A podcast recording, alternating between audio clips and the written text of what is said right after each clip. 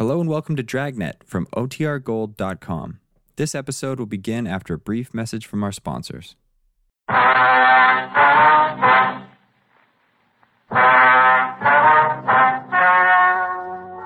story you are about to hear is true. Only the names have been changed to protect the innocent. Fatima, best of all king size cigarettes, brings you Dragnet.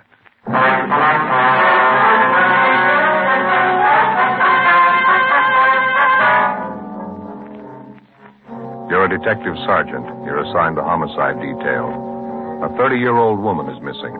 Three months pass before her disappearance is reported. There's not a trace of the woman, no lead to her whereabouts. Your job? Find her. In Fatima, the difference is quality. That's right. Fatimas are different. They taste better. Yet king size Fatima costs no more than the cigarette you're now smoking. And because of its quality, more smokers are now insisting on Fatima than ever before. You see, Fatima contains the finest domestic and Turkish tobaccos superbly blended. And Fatima is extra mild with a much different, much better flavor and aroma. So compare Fatima yourself today. You'll find Fatima gives you all the advantages of extra length, plus Fatima quality, which no other king size cigarette has. Remember, the cost of Fatima is the same as the cigarette you're now smoking. But in Fatima, the difference is quality. Next time, buy Fatima. Best of all, king size cigarettes.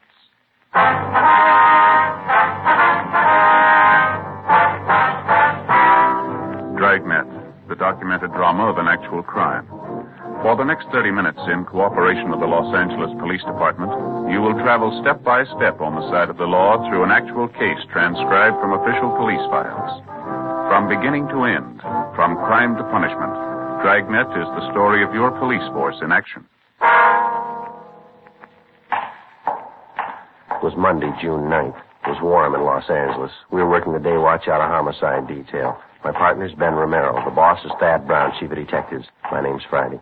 I was on the way back from the stats office, and it was 10:18 a.m. when I got to room 42. Homicide. Hiya, Joe. Been waiting for you. Hi. Ma'am, I'd like to have you meet my partner, Sergeant Friday. Joe, this is Miss Daly, Ruth Daly. How do you do? How are you? Miss Daly came in to file a missing report on her sister, Joe. She already talked to missing persons, and they sent her in to see us. Oh, uh, have a chair, ma'am. Thank you. Well, what's it all about, miss? I just started to tell Sergeant Ramirez That's here. Romero, ma'am. I'm sorry. Romero. Well, it's about my sister Bernice, Sergeant. She's missing. I wondered if maybe you people could help me find her. Well, what's your sister's name? Bernice. I guess you want her married name, Mrs. James Butler. Her description would be just about the way I look. Bernice and I are twins. Mm-hmm. When did your sister disappear, ma'am? In March, the first weekend in March, she disappeared on a Saturday. Well, that's three months ago, Miss Daly. How is it this wasn't reported sooner? Well, as a matter of fact, I halfway expected her husband to report it. I talked to him about it when Bernice was gone two weeks. He didn't seem too worried. Is there any reason for him not to worry? Well, there isn't a way. You see, Bernice has gone off before, about a year ago. She picked up and went to Arizona without telling anybody. When she came back, she said she just wanted to get away for a while. She didn't want to be around here. Well, how long did she stay away that time? Almost a month. Well, how about your sister's married life? She get along with her husband all right? Well, first five years they were married, it worked all right. Then it sort of turned sour. I don't know what happened. They used to be happy. Well, what was the trouble, do you know? That's the funny part. I don't. Wouldn't even know who to blame for it, Jimmy or Bernice. Both of them started drinking a lot, pretty heavy. Seemed to me around that time Jimmy began to get a little funny. I see. Has he ever been violent towards your sister, Miss Daly? I mean, has he struck her or anything like that? Oh, no. Really, Jimmy's kind of a milk toast character. Timid, skinny.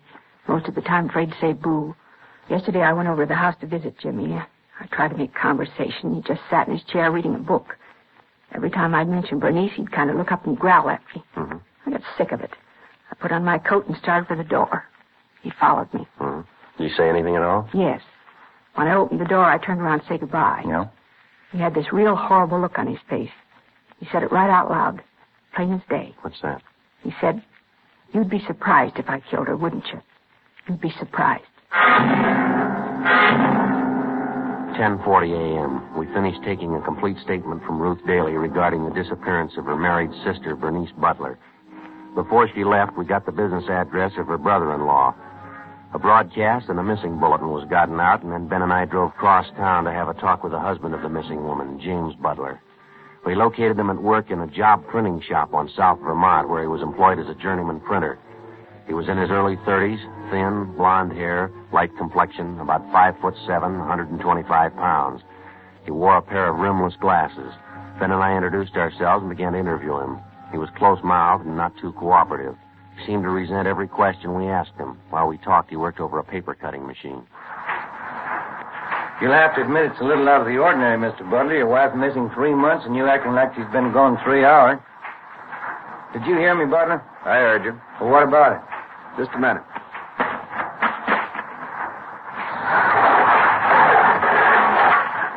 Well? Uh, you know, it's not ordinary her going away. I'm married to her. I know my own wife. We talked to your wife's sister this morning, Ruth Daly. She seems to think you might know all about your wife disappearing. She does? That's right. In my way, I got to get that other set of cards. Oh, yeah. What do you think? I don't know. There's something wrong with him. Sure got a big grudge for somebody his size. I wonder what that girl meant when she called him bashful. Yeah, about as bashful as a wild boar in a plum thicket. In my way, I got to get in there. Yeah, go ahead.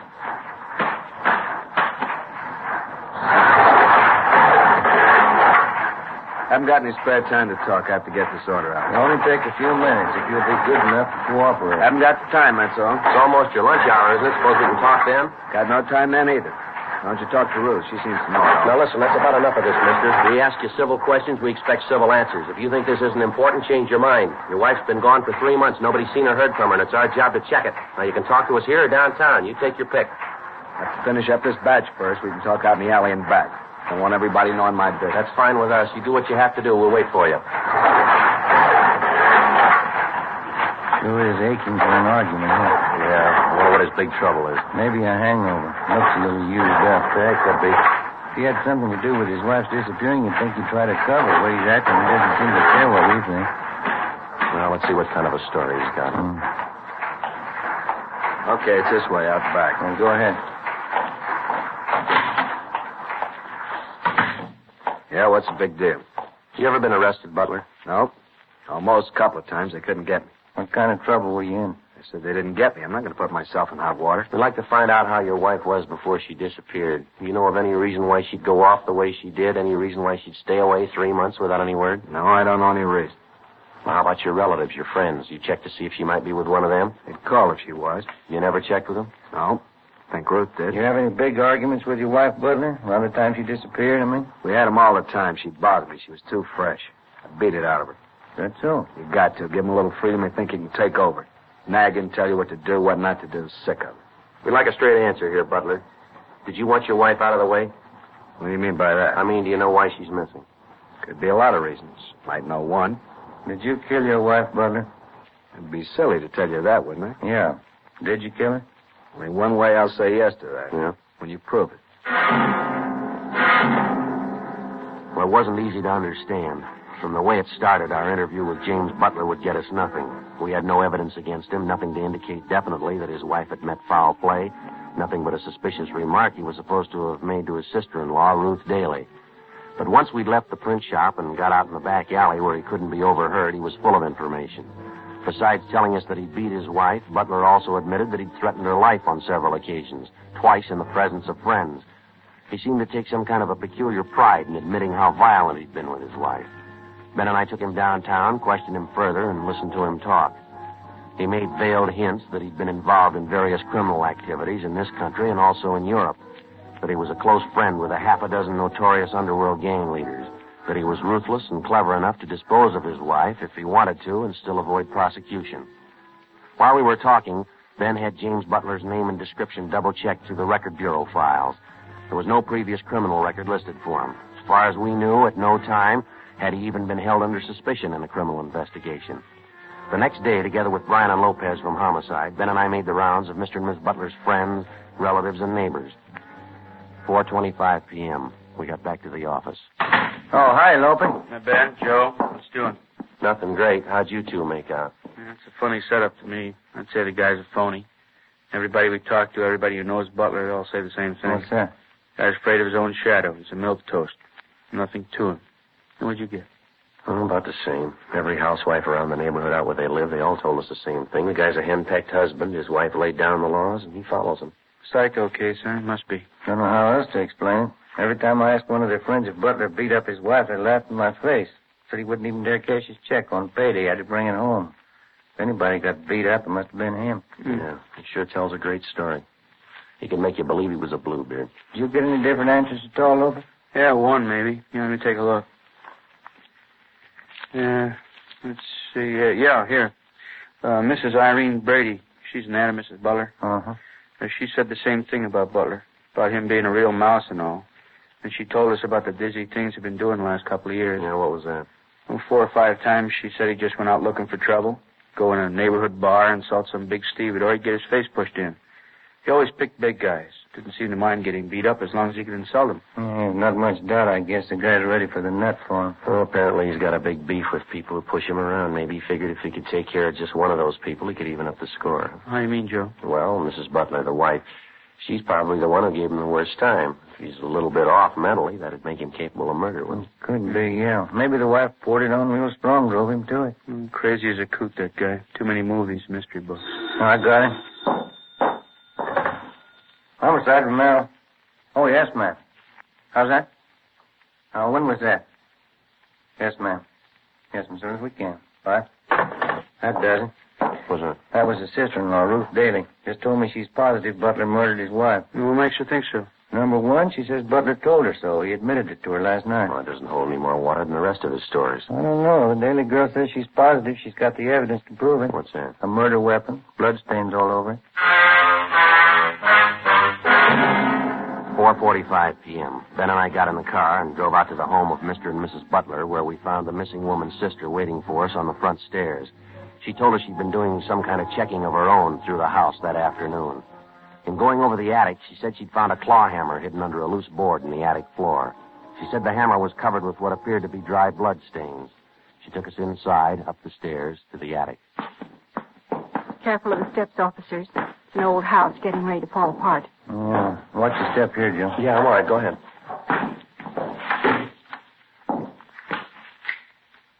Light's good and bright. That's how I happened to see the loose boards over here. Did you pick up the hammer, Miss Daly? No. I started to, but then I remembered about fingerprints and things. Just where I found it. Didn't touch it. Hey, you want a pencil, Joe? Maybe you can get it in the claw there. No, I think we can see it right where it is. Let's see. Uh, could be, huh? Bloodstain? Well, it sure looks like it. From the handle here, all over the head of the hammer. I knew it. I knew there was something wrong the day she disappeared. Hey, look at this, Joe. I just noticed. Hmm? These stains on the floor. Whole trail of them, see? They'd right for the door. We better get the crime lab on it and have Lee Jones run the benzidine test on him. What time does he usually get home from work, Miss Daly, your brother-in-law? About six o'clock. Don't know about today, though. How do you mean? Does he work late on Tuesdays? No. But I wanted to make sure he wouldn't be home when I came over today. I called the print shop where he works. He's not there. Called again this afternoon. Jimmy hasn't been seen since last night. Hmm. Is he in the habit of skipping work? No, he never does. I called every one of his friends I know of. Bernice's friends, too. I called them. The places he hangs around, nobody's seen him. Not since last night, since you talked to him. And you got no idea where he might be? No. Just like Bernice. He disappeared.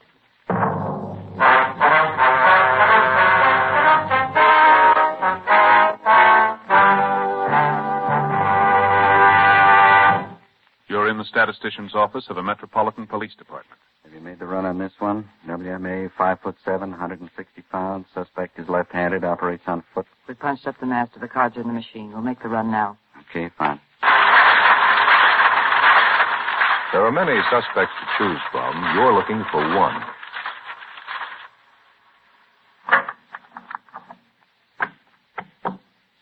Thank you.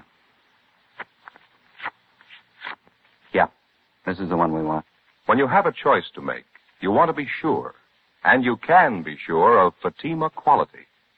That's why we ask you to compare Fatima with any other king size cigarette. Side by side, Fatimas are the same in length and circumference. 85 millimeters long, 1 and 1 64th inches around. And Fatima filters the smoke exactly the same long distance as other king size cigarettes.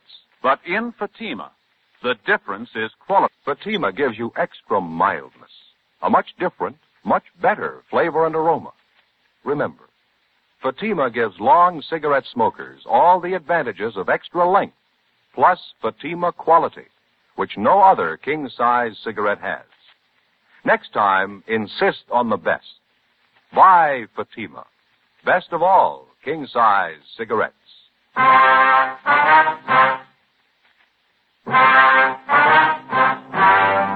Tuesday, June 10th, 5.20 p.m. Ben got on the phone and called around town to check further on the whereabouts of James Butler, the husband of the missing woman. No luck. We called the office and they got out a broadcast and an APB on Butler. We drove downtown to the crime lab, gave him the claw hammer that we'd found in the Butler's attic, and asked him to run a benzidine test on the stains. We'd also made arrangements for Lee Jones to run similar tests on the stains we'd found on the floor of the attic. Three days passed.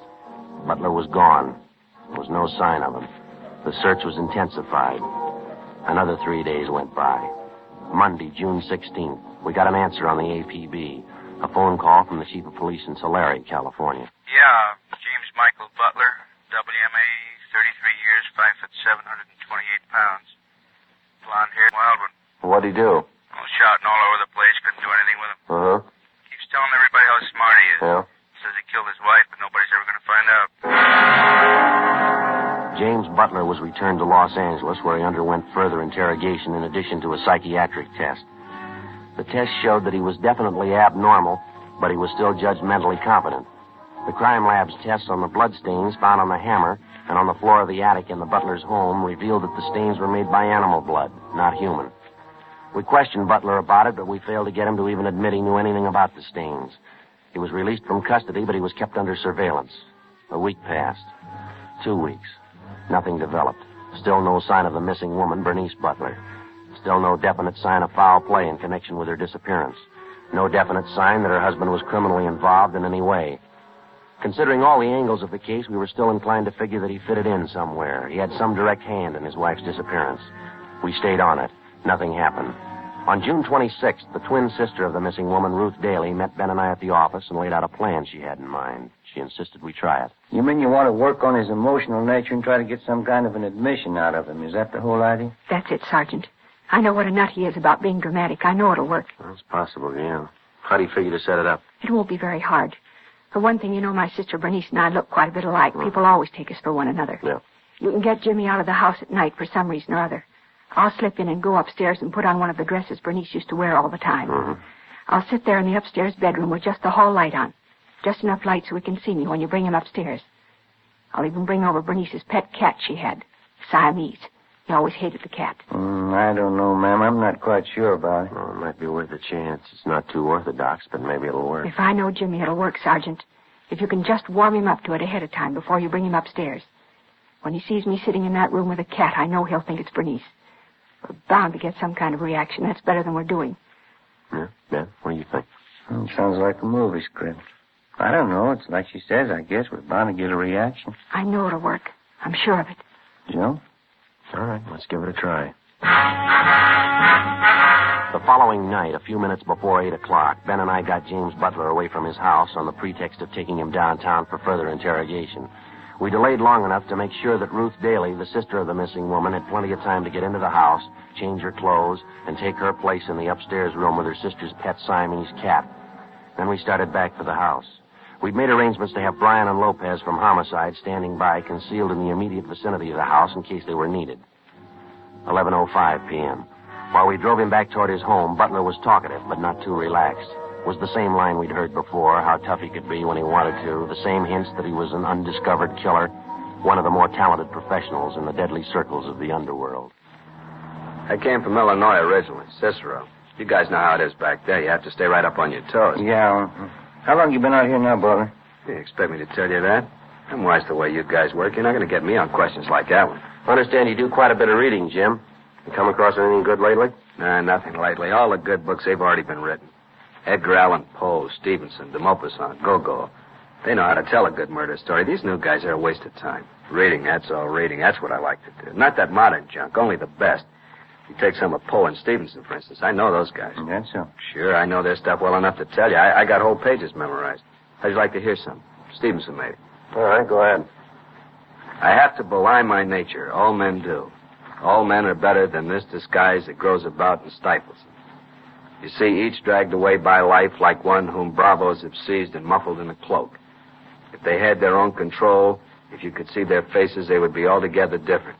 They would shine out for heroes and for saints. I am worse than most. Myself is more overlaid. My excuse is known to me and to God. But had I the time, I could disclose myself. That's out of Stevenson, you know. Pretty smart fellow, huh? Yeah, sure is. You got a pretty good memory. I read those books all the time. Nothing better. Is the house all right? Yeah, that's right. Well, maybe I'll see you later, huh? Thanks for the ride. Well, I'll tell you, we'd like to come in the house with you if you don't mind, Butler. One or two things we'd like to check over, if that's all right with you. It's all right, sure. Guess you ought to know by this time, huh? Nothing I'd hide in that house that you'd ever want to find. Come on, let's go.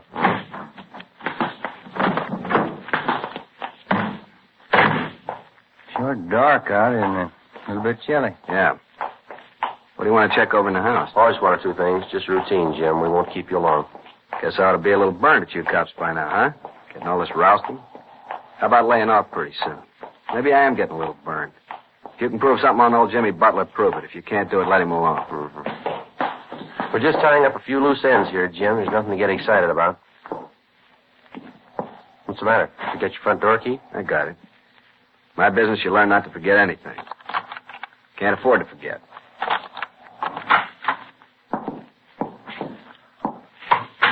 Yeah, it's quite a big place you got, Butler. You stay here all by yourself? That's the way I like it. By myself. If you want to look at anything, you can look now.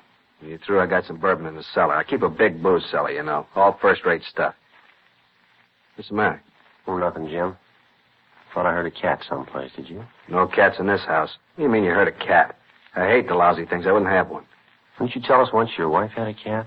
I think it was you. You didn't like it much, did you? Killed the lousy thing. Got an axe and killed it. Dumb wife of mine used to drive me crazy with it. Cat hair all over the place. You know how it is. Got an axe and killed it. Mm-hmm. Yeah. yeah. There it is. I thought I heard it. Guess you got another one, huh, Butler? I'll get rid of that thing. I'll find him and get rid of him right now. Upstairs. I suppose the house makes you think of your wife quite a bit, doesn't it, Jim? What? Well, I mean, you spent so much time in it together, you and Bernice. It's got quite a few memories for you, I guess, huh? Find that thing if it takes all night. I'll get the axe and I'll find the thing. It's up here, all right. Maybe down the hall there. Bernice's room. She had the cat. What's it doing here? There's no reason for it. Could have wandered back in. Can't we get more light in this hallway? I can't see anything. Cat could be anywhere. What's it doing here alone? The cat was always with Bernice, never left. Oh, sounds to me like it's just around here, maybe through that door there. You think? It's Bernice's room. I killed the lousy cat. He couldn't be in there. Oh, maybe it's just a cat out in the streets now, out in the side alley, maybe, huh? Mm-hmm. Probably not even in the house. Take a look in the room here.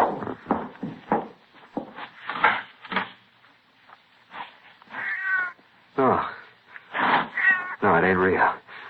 She's not there. She's not there. Don't hurt the cat. Not the poor cat, Jimmy. Don't kill him. Not both of us.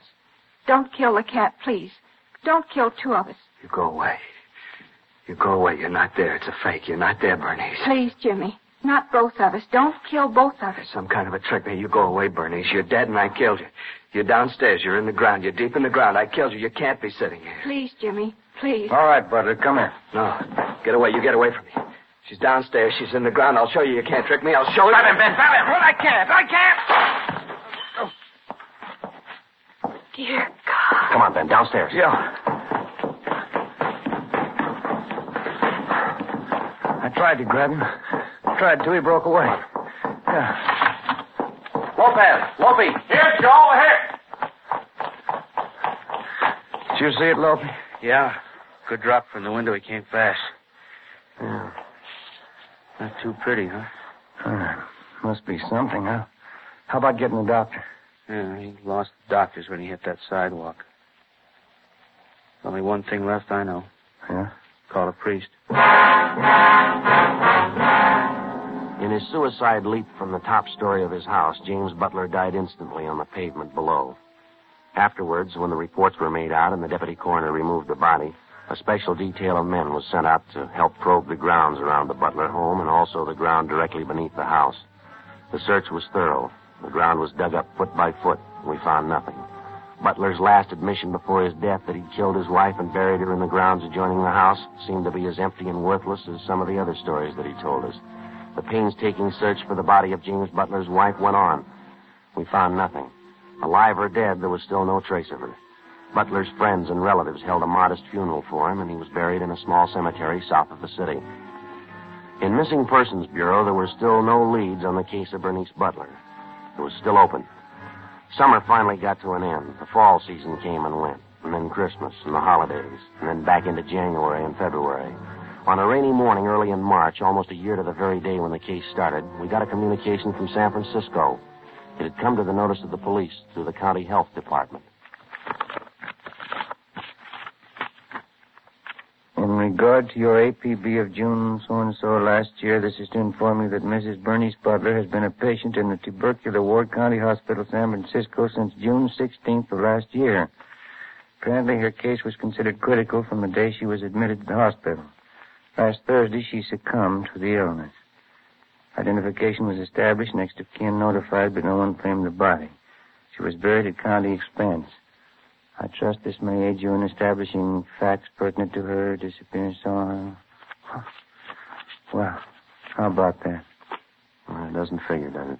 Sooner or later, you get 'em all. How would you figure out that night we had Butler at the house?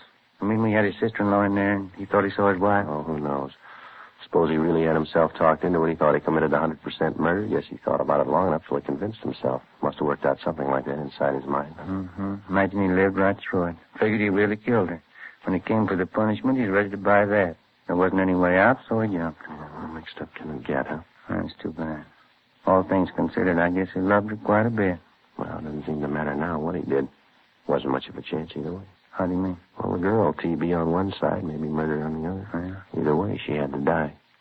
The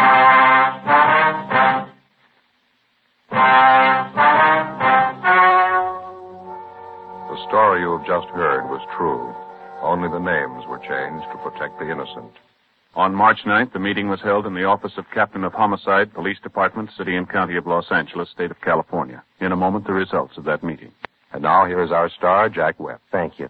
Friends, we've spent about two of the past 30 minutes telling you why so many smokers coast to coast have switched to king size Fatima. And they really have. Just listen to some of these brand new sales figures. I'll give you a few of them state by state, alphabetically, just as they're listed here.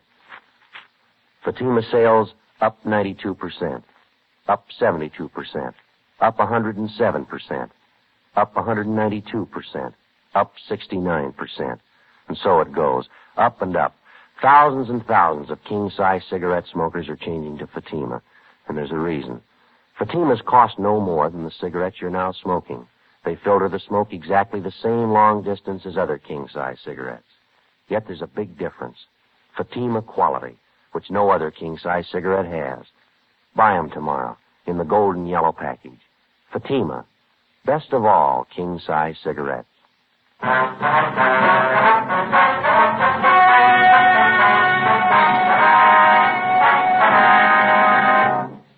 After locating Mrs. Bernice Butler in the tubercular ward in San Francisco County Hospital, final disposition was made of her case. Her late husband, James Butler, was cleared of any connection with her disappearance. You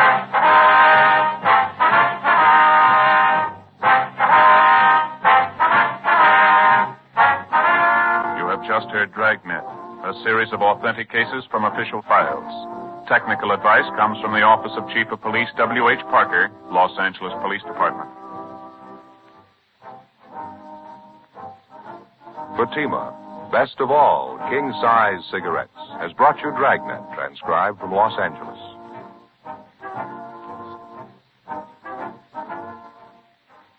Stay tuned for Counter Spy, next on NBC.